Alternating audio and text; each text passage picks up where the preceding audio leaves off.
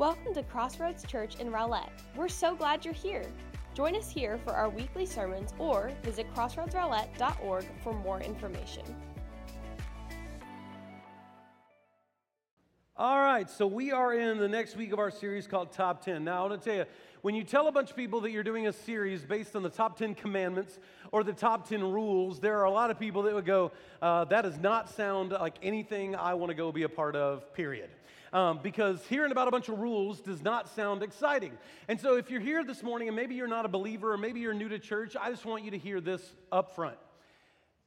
God initiates his time with us through relationship first.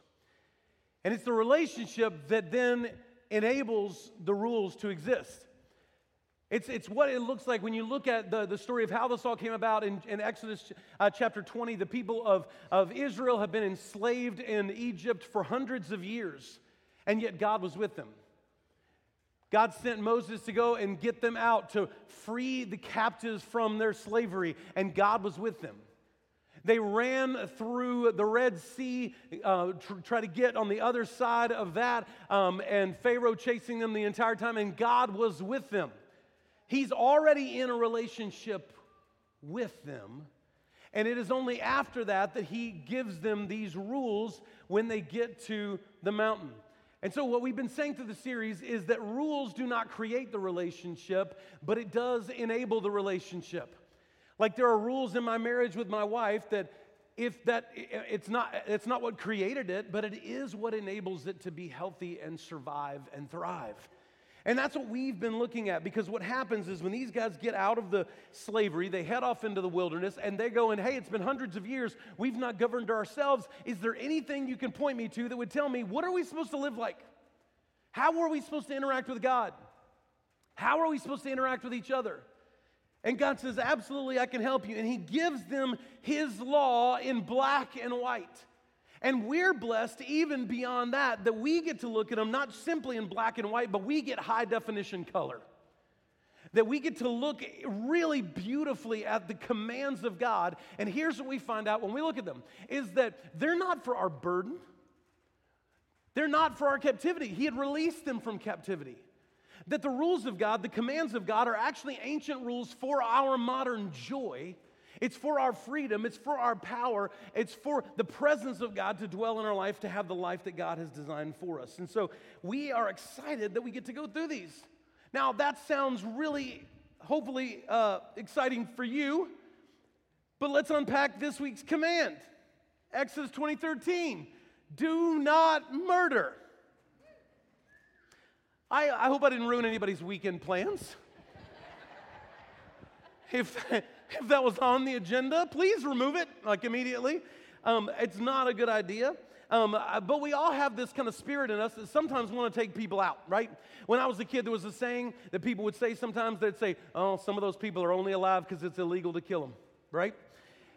We have that thing that goes on inside of us. Now, before we get into this, I want to make sure that we understand in the Hebrew language, it doesn't simply say do not murder, it actually translates you should not murder. That it's talking not generally, but it's talking also specifically to you and to me. And that's really timely for some of us because some of you, your kids have been out of school for the last several weeks and you are contemplating this. Let me tell you where it hits me. Any kid, I don't it doesn't even matter which kid or whose kid. If a kid looks at me today in 2023 and says, "I'm bored." You're this close. That's all I'm saying. Because let me tell you something, you don't know bored. You don't know, you get to walk around with this little thing. You can go on a road trip and watch infinite amounts of movies and play your little video games. I stared at the back of my father's head. That's boredom. There's nothing back there. That's what boredom looks like. And maybe you're struggling with that. Maybe you're struggling with your spouse or your coworker. And this sermon is here today to save you from something. So I want to make sure that we understand what this means. Now, some people are going to say, Jason, aren't there exceptions to this? And the answer is yes. There are things that you can have exceptions when you're defending somebody else's life, those kind of things. But don't jump to that. We, we tend to want to jump to those moments and in the process build excuses in. So don't write this off as something that you and I don't struggle with. Because there's some really powerful stuff underneath this, and I do not want us to miss it. Now, before I get into this, I want you to know why this is such a popular thing today, and that is today in our world, murder is big business. There is like whole conventions and podcasts of people that listen to true crime drama. How many of you are the, don't listen? Some of y'all have already looked at each other, like you know. Like we know. matter of fact, let me give you some statistics about this group of people. In, the, in, in one year, the average true crime consumer, the average one, will watch 84 television episodes about true crime read 44 chapters of books about true crime and mysteries, listen to 33 podcasts, and watch 20 movies about murder. And some of y'all right now are sitting there going, Oh, I'm on the low end for sure. Like I do, I do way more than that. 30%, this is where it gets scary. 30% of that group of people have considered how to correctly dispose of a body. 24% have actually thought about how to commit the perfect murder. This is scary. 70% of that group are 25 to 50 year old women. Men, run. They're coming for us. They go to conventions to dig into this. You can actually register right now for 2023 in Orlando for Crime Con. Like that sounds like a wrong thing to register for. And yet people go. Now, men, let me give you some peace for a minute. Believe it or not, of the women that listen to these, 70% of those women also say that they actually feel more prepared for something to happen to them because they listen to these shows. So many of them, it's, it's seeking safety, which is relieving, to be honest. now, in Exodus 20, it's not the first time we hear the words, you shall not kill or not commit murder. It's actually in Genesis chapter 9.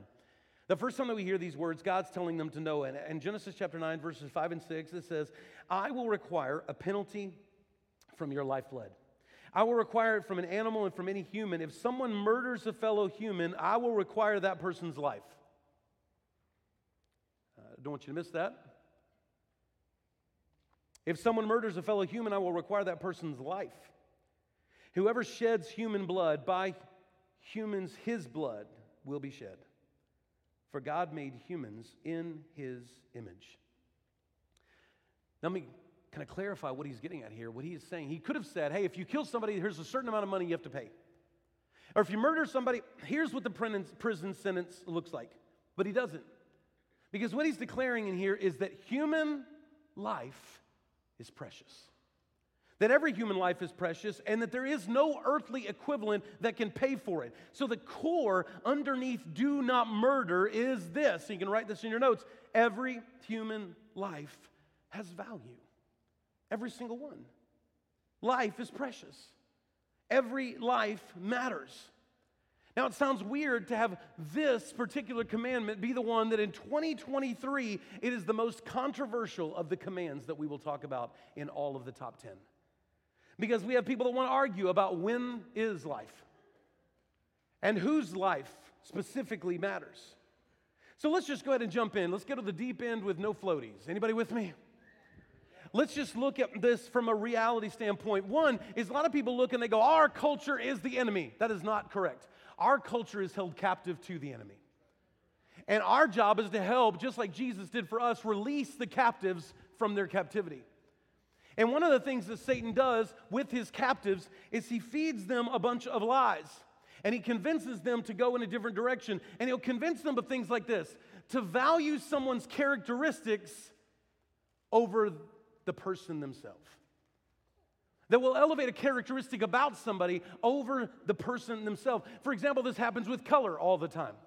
The color of an individual, the characteristic of their color, their skin color, gets elevated above their personhood as a whole. And so we have to argue which colors matter.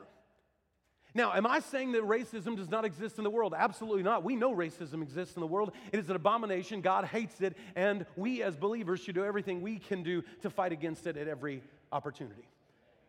And yet, God is not struggling with racism. God, in and of himself, loves every black person. and every white person and every Hispanic person and every Asian person, but none of it has to do with what flesh tone you're wrapped in. He loves them not because of the color they are, but because it's you, because you're his kids. And every life matters to him. If you're battling depression this morning, I want you to know I'm glad you're here and you matter to God. If you disagree with anything I'm about to say in this message, I want you to know that even though we may disagree, you still matter to God. This isn't a political statement, it is a theological statement. See, the Bible says in Genesis 9 6, we read it. For God made humans in his image. Real quick, raise your hand if you are a human. If you do not have your hand up, we are going to ask questions. We matter. We're made in his image. See, all of creation is designed to reflect the glory of God. Every bit of it in some degree. Every bit of creation is designed to reflect the glory of God in some way. It's why you can look at a waterfall and you can go, oh my goodness, that thing is screaming glory to Jesus. It's why you can look at a tree that is changing colors. Uh, if you've ever had a chance to see the beauty of that, particularly up north, and you go, oh my goodness, that landscape is screaming glory to God. It's why you can look at the ocean and you can sit there and go, oh my goodness, look at that ocean. It makes me want to worship God. It's powerful. And yet, we as human beings reflect God's glory better than all those things. That in us, people are supposed to see the image of God. When they see forgiveness come out of us, it is supposed to point them to Him. When they see mercy and compassion towards other people, it's supposed to be a reflection of Him. When they see the love that we have for people, even the people that are hard to love, it's supposed to be a shadow of the greatest love of all that gets seen in us and relates to our Heavenly Father. But it's one thing to walk up to creation and go, Ocean, you make me want to worship the Lord. It is weirder to say that to a person. Like if you walk up to the mall and you go, Oh my gosh, I just watched you walk in and it made me want to just worship the Lord God Almighty. Now, if you're a single guy in here, that is a heck of a pickup line. I would just jot it down somewhere. but the truth is, when we see people, we're supposed to see people made in the image of God. God's glory is revealed in us, and because of that, every life matters. The unborn matter to God. Uh oh. That could be a controversial statement in our world today. The unborn matter to God. And can I tell you again, that's not a political statement, it's a theological statement. Psalm 139, verse 13 says, For it was you. This is talking about God. It was God who created my inward parts who knit me together in my mother's womb. And some of you guys are sitting here right now going, Jason, tell them, get them. Because we live in a world that doesn't all share that value. Can I tell you something that I want to con- just ask for us as a church to be convicted about? Is that oftentimes we want to scream these truths as condemnation into our culture. And there are times when we should. But we're also supposed to be screaming that same truth in love towards our culture. See, if the infant inside her matters, do you know who else matters to the heart of our God? The mom who did not want to be pregnant right now. And she also needs to know that she is loved by God. And she also needs to know that we are here for her to help her. That she needs to have somebody be able to look at her and say, to this dear, amazing young woman, that God can use her unplanned pregnancy to answer the prayer of a family who cannot have a child. Because there may be some accidental parents. There are some of you, when you showed up, you surprised mom and daddy. But there are no such thing as accidental children. Not one. Every single one of them has been knit together by our God. Now, can I just go ahead and just give some, some challenge to the church here for a minute? And I hope this isn't true here, but let's be honest, there are probably moments in individual lives where it is. And so I want us to have conviction here. And we know that in the grander uh, kind of scope of the Christian world and the church, this is true. And we have to think about this when we think about this issue for us as Christians that some young women out there would rather face God's wrath than ours. That they might trust in God's grace, but they're not sure if they can count on grace from the church. And we need to be convicted of that. If you're sitting in here and that's you, we want you to know you are loved. You are a child of God, and we are here to help. Now, Satan loves to devalue human life. Because if he can devalue human life, he can take everything away from us. If he can devalue human life, then what I say to you or what I do to you has no value. which means that what I don't say to you and don't do to you also has no value. And in the process, completely takes us out of the mission that God has called you and I to. That sucker is smart, he is clever. He creates confusion. He creates confusion in people like this. For example, there are academics out there, intellectuals, very, very smart, gifted people, and they will make arguments like this. They will talk about the significance of existence and creation and they'll, they'll look at a microbe on the back of a sea turtle somewhere in the world, and they're going to look at the significance of that microbe on the back of a sea turtle. And those same people with that same intellect will argue that our creation was initiated by a cosmic burp. And as such, we're not significant at all. We're an accident. These are two contradictory statements. There are people in our world that are activists and they are passionate about what they act, they're activists for. And they will say out of the same mouth, people deserve to live how they choose to live. And also, if you disagree with me, I will kill you.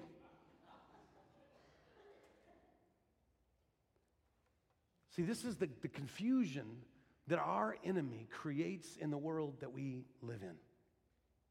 But there's something about us, there's something inside of us, in every single one of us, that simply knows that there is something deeper, that there is something significant. And it's because God put it in there. We are hardwired for that reality. In the book of Ecclesiastes, the Bible says that God set eternity in the hearts of men that they would all one day seek Him. That you, you, if you're a believer or not a believer, every person on the planet wonders what happens after you die. Do you know why they wonder that? Because God put that inside of us. He put inside of us a longing for what happens after this life. And he says exactly why he does, so that we would one day seek him. That's why for all of us that we can recognize that physical death is natural. None, all of us look and we go, our bodies do not last forever. We understand that physical death is a natural thing, but none of us, even the non believer, none is okay with spiritual death. There's a part of us that goes, I just inherently believe there's some sort of soul, some sort of spirit that has to go on to something else. The reason that that is there is because we were made in the image of God, and God is an eternal being. We are not people that are alive now who will one day die. As believers, we are more dead now than we will ever be, and one day we will be more alive than we are right now. Can I just say that did not excite us near enough? We're one day going to be more alive than we ever are right now. Matter of fact, if you're not a believer, and, and, and listen, I'm glad you're here if you're not, but if you're not a believer, this is as good as it gets. But if you're a believer, yeah. Some of you, some of you figured out where I was going. Good. All right, here we go. so I don't want us to miss this. God loves us, and we are marked with his image. Now, some people would say, well, Jason, if God is so into human life, why did he make hell to begin with? It wasn't made for you. Do you know why hell was made theologically? Hell was made theologically for Satan and his demons and for sin to go and to be destroyed utterly for all of forever. Jesus came to give you a way to never have to experience that. When you choose to reject him, you are choosing to stay attached to the sin that has to go to hell. You have to go to hell because of your rejection. God is not willing that any should perish, but all should come to everlasting life. His desire for you is for you to know his son and to receive him as your savior so that you can be with him in paradise for all eternity. So, all right, here we go. That's the intro. All right, let's uh, move on. Let's look at a case for murder. The Bible is filled with people who struggle with attempted or successful murder. Esau tries to commit the murder of Jacob for his father's blessing. Saul tries to murder David because he's more popular than Saul is. David later in his life is going to kill a guy named Uriah. He kills Uriah because uh, he slept with Uriah's wife, got her pregnant, and didn't want Uriah to find out and write a tell all book about the king. And so he had Uriah killed. I know there is no violence in heaven, but there is a little part of me because Uriah gets such like a raw deal throughout the story that I just kind of wondered if, like, when David went to heaven, if they're like, hey, before you come in, there's an octagon over here. Uriah would like to talk. Like, I don't think that's going to happen. I'm just saying. That's not theological, by the way, for anybody that's wondering. But what you have is people struggle with this. And then one of our most famous murders in Scripture, Cain murders Abel for his blessing. In every single case of murder or attempted murder in Scripture, it is that somebody values something more than they value someone else. Because every command, every command that we're going to talk about in this series, all go back to the same place. There is one serial killer that is responsible for all the death that comes from disobeying God, and that is idolatry. In Genesis chapter 4, verse 6, the Bible says, The Lord said to Cain, Why are you furious? Why do you look despondent? If you do what is right, won't you be accepted? But if you do not do what is right, sin is crouching at the door. Its desire is for you, but you must rule over it. He's saying there is something that if you're not careful, there is a sin that is out there in your life that either it will master you or you will figure out how to master it. And if you do not and are not willing to confront this in your life, then you will never master this commandment. So let's ask the, the question if we're going to deal with murder, the number one question on all my wife's true crime podcasts who are the suspects? Are you a suspect? Well, remember last week when we talked about this, if, if you were here, is that the original Old Testament commandments were first steps, not finish lines. In other words, they were giving them a way to begin heading in the right direction. But in the New Testament, we get to see this in full color where Jesus and so much other scripture is going to expound on the idea of what does it mean not to murder. Because up to this point, some of you guys are going, hey, this is so far the most comfortable one of these messages I have sat in because I haven't killed anyone. And yet, here's what Jesus says, and let's see how we do on this one. Matthew chapter 5, starting in verse 21. But if you have heard it said to our ancestors, so he's going to refer to the Old Testament, do not murder. And whoever murders will be subject to judgment. Now, if he just put a period there and ended it, a lot of us would be going, golden. But I tell you, everyone who is angry, anybody in here struggle with that? Everyone who is angry with his brother or sister will be subject to judgment. Whoever insults, whoever insults his brother and sister will be subject to the court. Whoever says, You fool, will be subject to hellfire. Why is it so quiet in here? Now, some might immediately say, Well, Jason, isn't there ever a right time to be angry? Actually, the answer is yes. In Ephesians chapter 4, verse 26, the teaching that we get from the Apostle Paul is be angry and do not sin. So there's two parts to this. One, be angry. Anger, when it's done the right way, is a result of love. When you love something, you are angry when it is threatened. When you love something, you are angry when it is attacked. I love how Tim Keller put this. He said, Anger is energy aroused in defense of something good and released against something evil. There's a reason that God can be righteously angry. God is angry at sin. He is angry at Satan. He is angry at those things that would take us away from who He designed us to be. And what that does is prove His love for us because He is angry at the things that attempt to destroy us.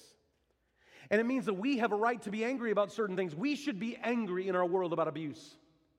We should be angry about racism and pornography and sex trafficking as a matter of fact, it is a sin if we are not.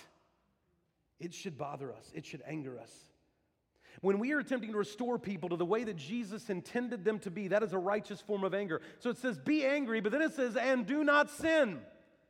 God's anger is always righteous, mine is not. There are a lot of moments in my life that I would really not want to see played on this screen. Anybody else feel that? So let's examine the evidence. Let's find out if one of us or any of us are struggling with this, or potentially all of us are struggling with this. I'm going to ask you a couple of questions to think about for yourself. The first one is Do you desire another person's harm? Jesus said that God looks at the heart, it's not just the behavior. So there's a lot of people and go, Well, Jason, I have thought a lot of things, I have never acted on it. Well, Jesus is going to ask about the thought not just the action.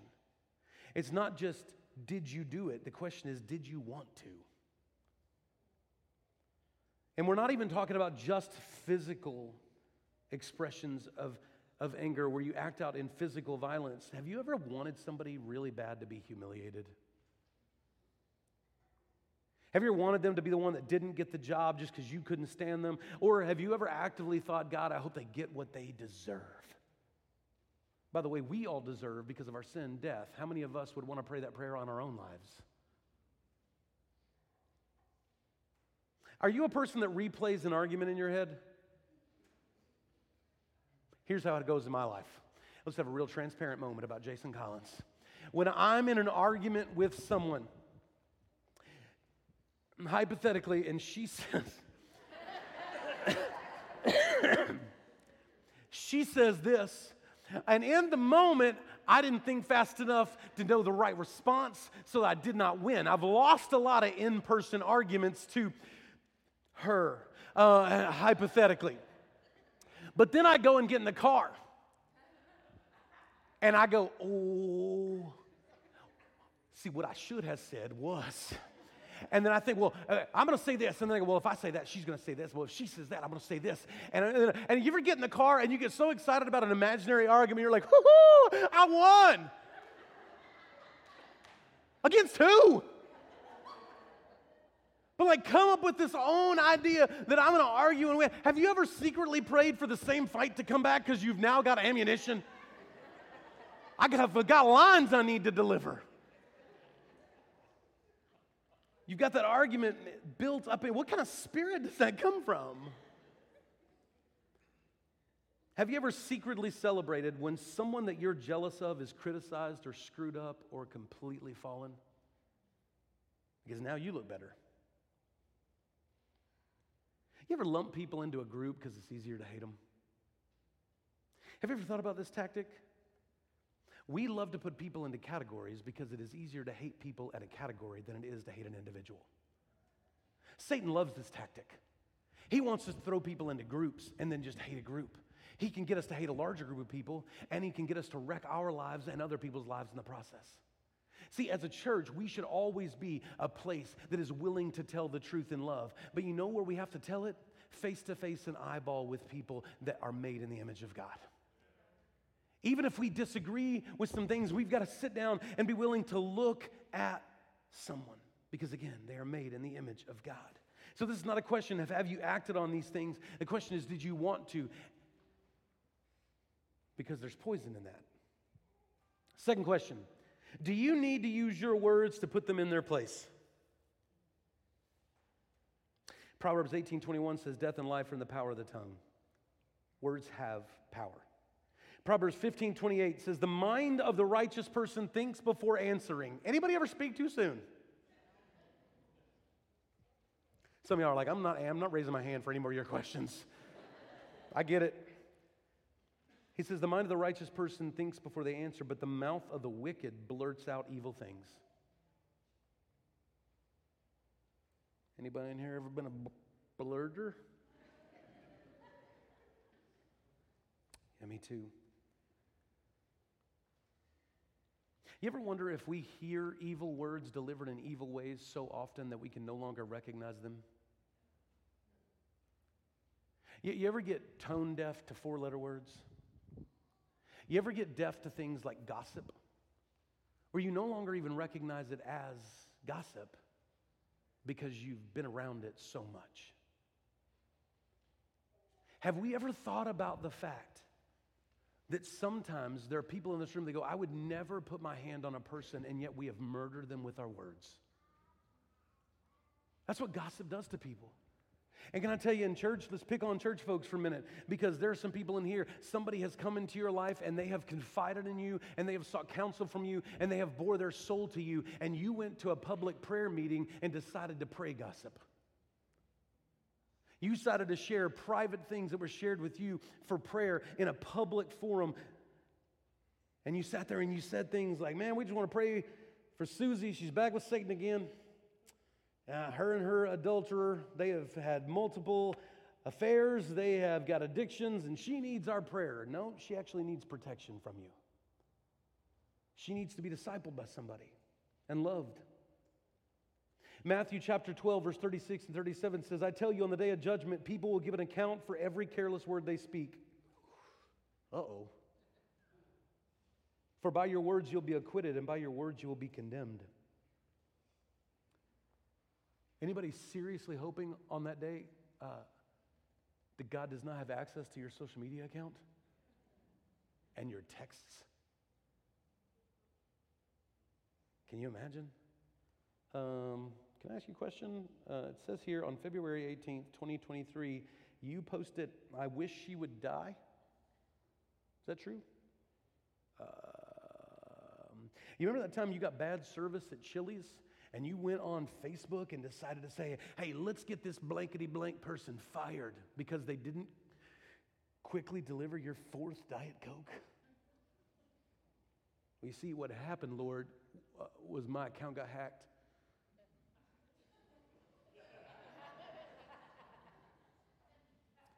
See, here's the thing I want us to understand, church. This comes out in a couple ways. Anger is hot and momentary. Some of us in this room, something was said, and maybe it took three seconds for somebody to say it, and you would think that's going to be insignificant, and yet it has marked your life for decades. It is, hot, it is momentarily, and it is fiery. It can be in a moment, but it has an impact for a lifetime. And can I tell you, I struggle with this. Let me just give a little Jason Collins confession. Anger was a struggle and still is, but way less so. But anger was the major struggle in my life for many, many, many years. When I was growing up, we resolved anger two ways yell or hit. That was how we resolved things. It's what I knew. And so I did that. And even beginning in ministry, there were times when I would just say words in a way that were not gracious, not kind, not loving at all. And I've mostly resolved all those things, and God has, by the power of His Holy Spirit, given me the ability to do what I could not do on my own. But there are times it still comes out of me. For example, when I am sitting behind a person at a red light and it turns green,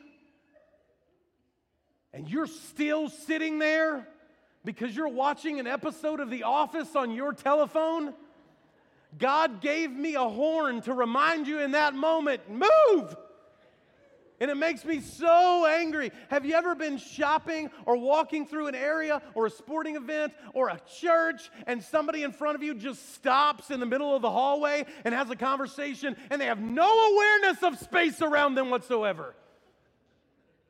Have you ever bit into a sandwich? Sorry, this sounds so dumb. But a delicious sandwich, when you bite in the front, everything falls out the back. Just me? Have you ever been have you ever been a person that lost your mind because of flies? Like it makes no sense. You're just sitting there having a normal Tuesday, and the next thing you know, you're like, and you get so mad and you have no idea why. Or sat next to somebody who smacks. Oh, yes. Let's just collectively hate those people. Y'all were fine with that one. Everybody else was distancing from me on a bunch of the rest of ones. And then I said smacks, and everybody's like, yes, yes, let's get on those people. In the middle of some of those annoying moments, we have hot and momentary bouts of anger, and we miss how incredibly painful they can be to the world around us. There's a step even beyond this, and it's what I would call contempt, and it is cold and it is continuous. It's not about what we do, this is actually going to affect what we withhold from people. In James 4:17 it says, "So it is a sin to know the good that you should do and yet not do it." See, some of us are killing other people with what we say, and others are killing them with what we do not say. See, there is a, a huge correlation the Bible is going to build between our heart and our mouth. And they have a very interesting relationship. In Matthew chapter 12, verse 34, it says, For the mouth speaks from the overflow of the heart. Some of you have met my friend before. This is Mr. Mugg. And this is how most of us go through life. We wake up in the morning, and when we wake up in the morning, we don't go, man, I cannot wait to get angry today.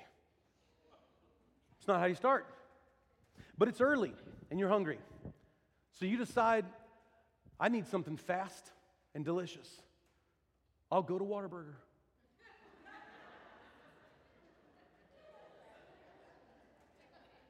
Some of y'all just confessed by laughing. That's all I'm saying. So you go to Whataburger and you think, okay, it's not going to end up being fast. I don't know how you make a breakfast item that takes you 45 minutes while I'm in a drive through line and you still get it wrong, but it happened. And the next thing you know, stuff starts coming out at me all over a Whataburger drive through person. And then I go and I sit in traffic. How dare all those people get in here? And you go to work, and your first coworker that you interact with, oh my goodness. And you sit there and go, it's only 9:30 in the morning. How did all of that come out of me? Because it was already in you. See, we think that anger comes out of us because of all the stuff that's happened out there. And they did it to me. And that's why I got mad. But the Bible actually says that it's an overflow of what was already in you. See, what we have to understand and what we have to challenge ourselves with is that there is pain, there is bitterness, there is past, there is sin, there is shame, and there is guilt and it comes just roaring out of us because we have left it unresolved. Because we have failed to bring it to God. We failed to confess it to God. And so we sit there and go, Where in the world is this person that is trying to destroy me? And the Bible is going to say, The call is coming from inside the house. It's in you. And that's where you have to address it.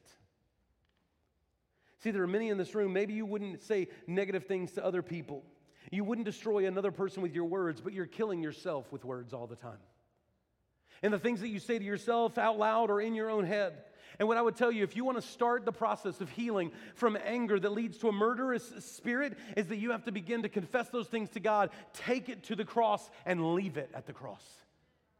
Too many of us take those issues to the cross and then we get up and walk right back into the rest of our life with them. And we say, God, we say, God, take these, handle them. And He goes, okay. And then we rip them right back out of His hands.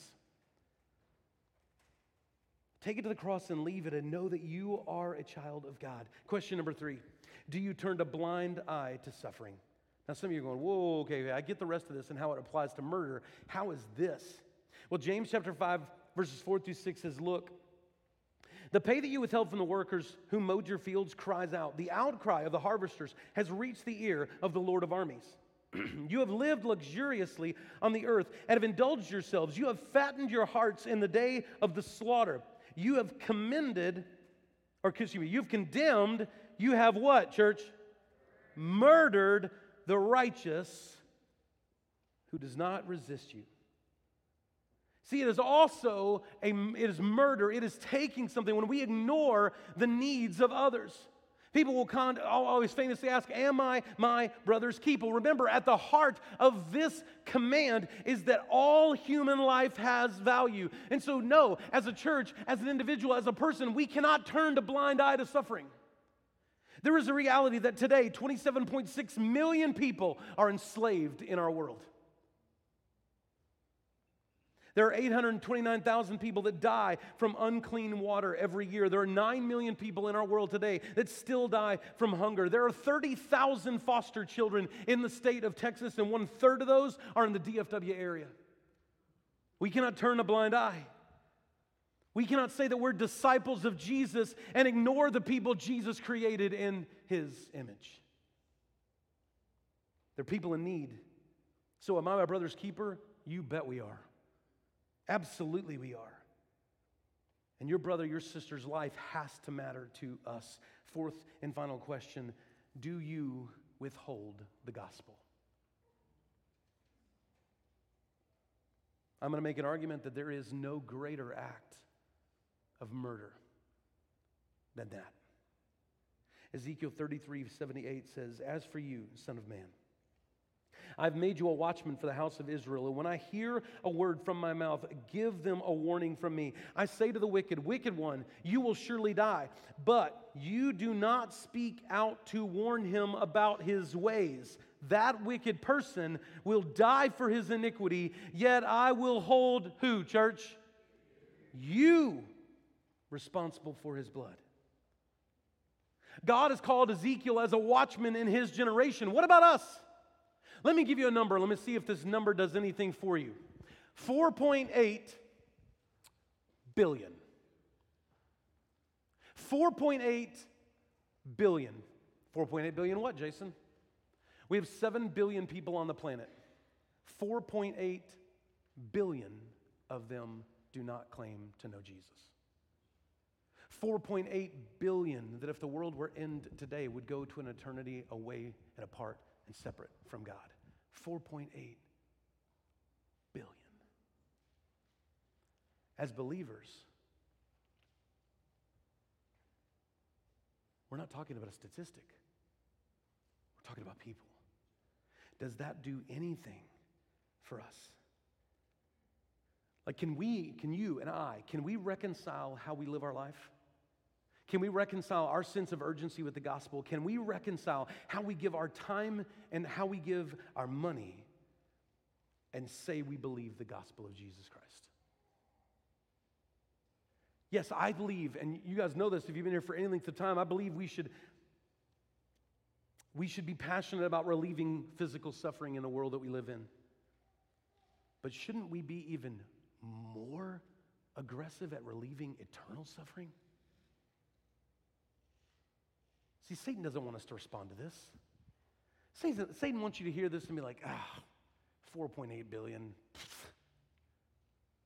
could never reach all those people. So I'm just going to keep doing what I've always done. Satan doesn't want this to evoke a response from you. Satan doesn't want you to hear this and go, I want to do something different with my life. I want to respond to the call of God. Satan doesn't want that. Satan wants you to be convinced that there are 2.2 billion people who love the Lord Jesus, and there's no way those people could reached 4.8 billion, and yet at one point, 12 people reached the world. See, you might look at this and say, we are dealing with the most insurmountable odds of human history. And I believe that instead, what we should be doing is looking and going, we have the greatest potential for the most incredible and most expansive revival that we have ever seen in the history of humanity. And God has put you in the middle of it. Not by accident, but by design. You sit in the middle of it. You are born where you are born, when you are born, for such a time as this. So, what are we going to do about that? Satan wants to convince you of taking on something so much less significant.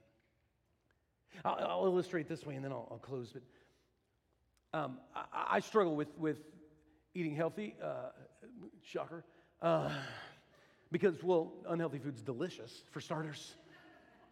But when you eat healthy food, um, it always says stuff on the package. Like uh, I've got, a, I've got, I've got cupcakes that are healthy cupcakes that I try to, that, I, that I've bought in the past uh, that, I, that I sometimes eat. And on it, it says, tastes like the real thing. Like they, have, they know they've got to convince me on the package. And, and you eat them, and they are, in a word, uh, gross. The problem with them is that there is some real food in them. And I grew up a child of the 80s. And I was taught that Oreos, Doritos, and Totino's pizza rolls were food.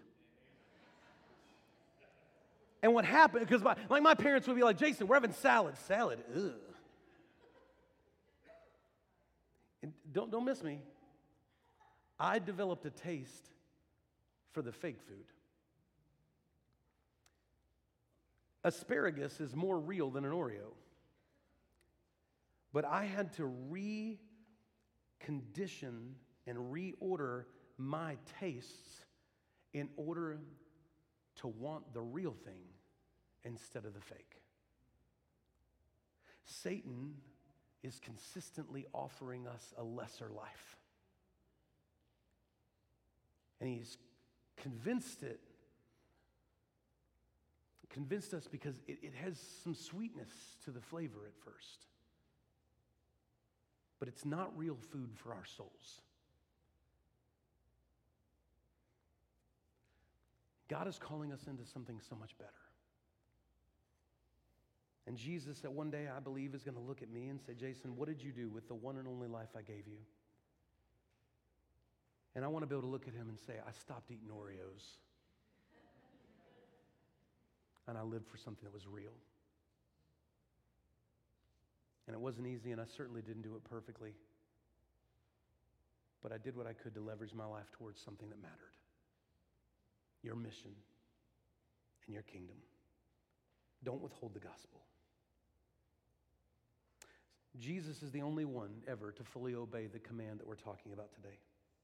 And the irony, irony is that we killed him for it. Our murderous spirit was never more on display than the day we crucified our own King who came to save us. And in that moment, our amazing God did not cry out for vengeance, He cried out for our salvation. And I don't know about you, but that should change us, shouldn't it? Anger and murder is an invitation to one of two things hate, or to remember that God did not hate you even when He had the right to. And maybe you're here today and you have no idea what it's like to follow Jesus as your Lord and Savior. At the end of our service, our prayer team will be at the front. I'll be out and about, some of our staff, anybody else, man, we'd love to have a conversation with you. If you go, hey, I don't know about the rules yet, but because I don't have a relationship, we would love to tell you what it means to put your faith and hope in Jesus Christ. Around here, that's a thing that happens a lot, not because of us, not because of me, not because of Crossroads, but because there is the power of God through the Holy Spirit and His incredible word. And it changes lives. And if you wanted to change yours, we'd love to talk to you about that. And the rest of us, I just want to say this for those of us that do call ourselves believers, is can we just be challenged by this today? That we want to be people who bring life into the world, that our words produce life, that the mission of our life is life giving, and that we are there to support the mission and the cause of Christ. And we would not be people who ever take lightly one single human life in front of us but we would see them as people made in the image of God who desperately need his love. Let's pray. God, thanks so much for today. Thank you for your word. Thank you for the hope that we get in it. God, I pray that you would challenge us even right now, God, in this moment of worship as we respond to your word and to your message, God. I pray that you would erupt from this whole place just a heart of worship and gratitude at a God who's done so much for us. God, I pray you would bring us to a point of confession, that we would repent. That we would confess that we have had hatred in our heart for an individual, for a person, for a group for far too long. And today, God, be cleansed from that so that we can go be on mission the way you've called us to be. God, I prayed that as we sing this song, you would just do what only you do. That we trust your Holy Spirit to do the work that only it can do. God, right now we pray that every heart would be open to it. In Jesus' name, amen.